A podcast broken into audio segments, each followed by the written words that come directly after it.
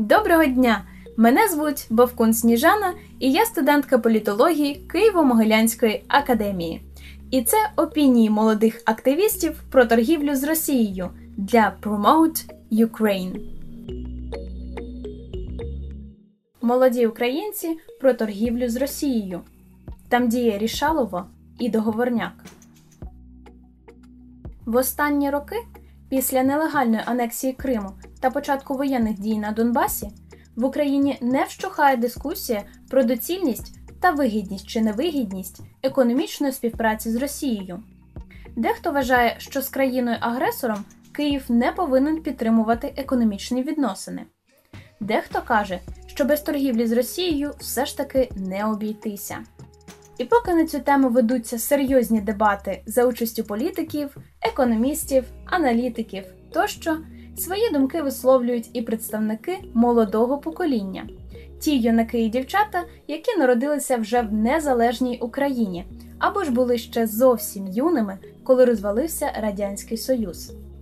Досить цікаві ідеї щодо торговельних зв'язків з Росією презентували учасники курсу Київської школи економіки карти цінності гроші, де заховано успіх держави, відомого політика, керівника партії Об'єднання Самопоміч, депутата минулого скликання Оксани Сироїд. Кирило Сидорчук, юрист, фахівець у сфері адвокації та лобіювання 30 років.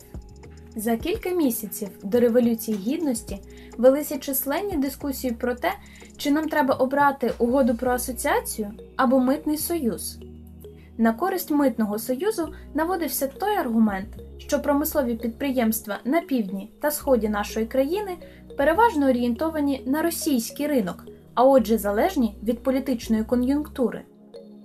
Лунала думка, що у разі як ми підпишемо угоду про асоціацію, то через засилля квот і відсталість виробництва цим підприємствам не вдасться витримати конкуренцію. Натомість Росія захоче захиститись від нашого спільного європейського ринку, замовлення більше не надходитимуть, і ці підприємства просто збанкрутують. Але з погляду стратегії, а не тактики, цей аргумент мав працювати проти прихильників митного союзу.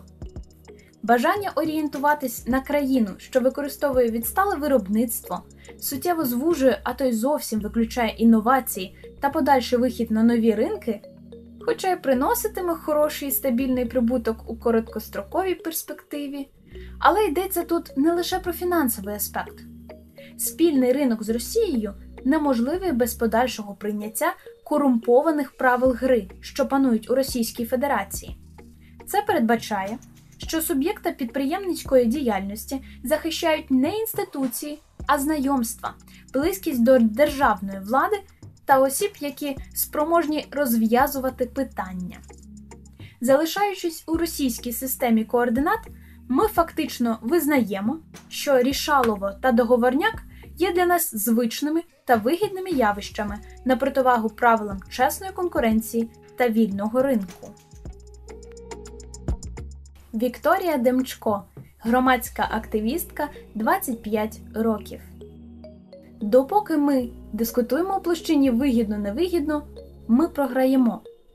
Безумовно, відмова від торговельної залежності від Росії надасть можливість, по-перше, відкривати нові ринки для українських компаній, лібералізувати торговельні режими.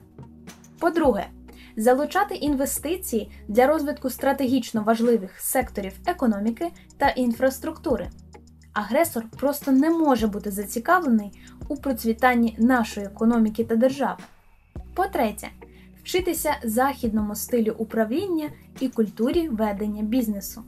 Але є фундаментальні речі, про які маємо пам'ятати: становлення української державності, цінності, які хочемо бачити в її основі, і тут наші шляхи з Росією розходяться.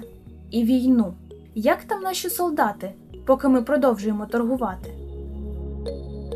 Сергій Савченко, художник 47 років. Існує важливий фактор, заради якого збиралися громади, створювалися держави і робиться бізнес фактор безпеки. Для бізнесмена важливо, аби його бізнес був у безпеці. Найбільша проблема сьогодні і маленького, і великого бізнесмена він постійно відчуває себе в небезпеці. У небезпеці через нестабільність у державі, часті протестні та революційні активності, корумповані чиновники, котрі через саму природу корупції вимагають більше і більше, незахищеність фізична, економічна і правова, та й коронавірус дуже несподівано приходить. Але подивіться на бізнесменів, наприклад, Польщі. Держава дбає про них. Тут постійно з'являються можливості подавати різноманітні заявки про дофінансування у зв'язку із потребами розвитку бізнесу, небезпеками пандемії, виплати заробітних плат працівникам, безвідсоткові державні позики тощо. Бізнес, особливо середній, є в самому центрі уваги державних інституцій.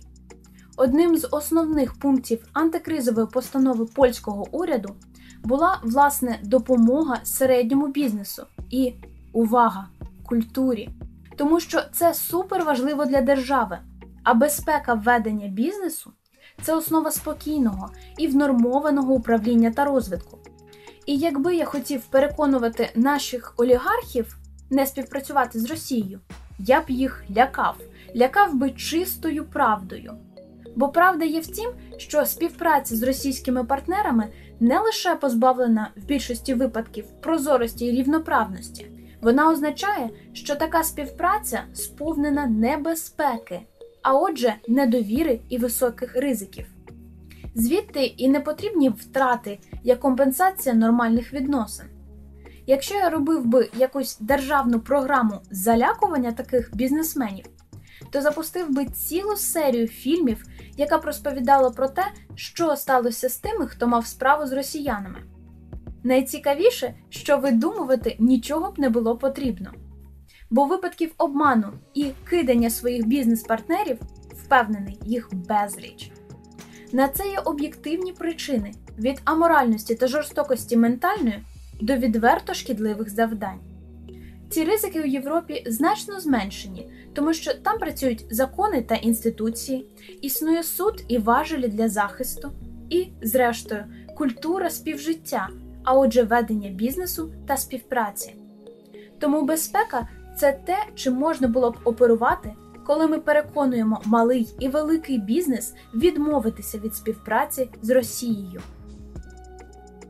Мені довелося особисто знати одного бізнесмена, котрий десь перед підписанням угоди про асоціацію переорієнтувався на захід, хоча й повністю до того був зав'язаний з Росією. І я запитав його, чому? А він каже: це просто ринки помножені на тисячу і спокій, бо маю справу з порядними людьми, котрі інвестують навіть у мою майбутню порядність, довіряючи і допомагаючи коштом своїх інвестицій побудувати зручну і прозору систему співпраці. І це треба теж пояснювати, бо Європа, хоч і менше територіально, якщо ми подивимось у порівнянні з Росією, але тут щільність населення, культура і ринки просто шалено розвинуті. Нещодавно зустрів того бізнесмена. Він задоволений неймовірно і згадує тамтешні минулі роки без особливої романтичної ностальгії. Антоніна Черевко, юрист, спеціаліст з міжнародного розвитку 38 років. Я всюди бачу, навіть в економіці. Я бачу не економіку, а швидше ідеологію. Коли я читала Федераліста, збірник з 85 статей на підтримку ратифікації Конституції США, опубліковано в 1787-88 роках, то моє враження було, що автори пишуть там не стільки про торгівлю, скільки про вплив і могутність. І вони говорили про важливість запровадження оцих спільних правил для всіх штатів для того, аби перемогти інших. Тут, до речі, є багато схожості з Україною, в тому сенсі, що Штати це по суті постколоніальне утворення, яке досить довго боролося, іноді зараз продовжує боротися зі своїми власними постколоніальними комплексами. І мене вразило, що там у тексті іде певна пропаганда самодостатності і могутності. Там про це постійно йдеться: про могутність, про вплив у регіоні. І всі ці аргументи можна брати для України. От просто 1, 2, 3.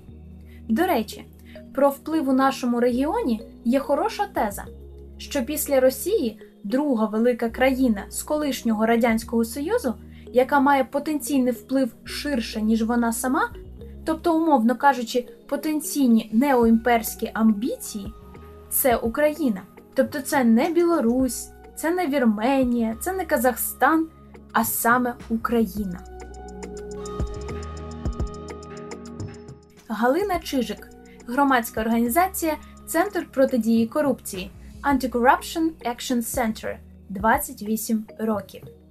У федералісті можна простежити думку про те, що економічне зближення з такою величезною і багатою державою, як Росія, здебільшого означатиме для українського бізнесу економічний занепад, який потягне політичний занепад. Україна через економічну залежність буде змушена йти на якісь політичні поступки, а відповідно, її політичний занепад і політична залежність буде знов повертатися в економічний занепад і залежність, бо певні політичні рішення ухвалюватимуться на шкоду бізнесу. З вами була Сніжана Бовкун з думками українських активістів про торгівлю з Росією для Promote Ukraine. Більше інформації можна дізнатись на сайті www.promoteukraine.org. До нових зустрічей!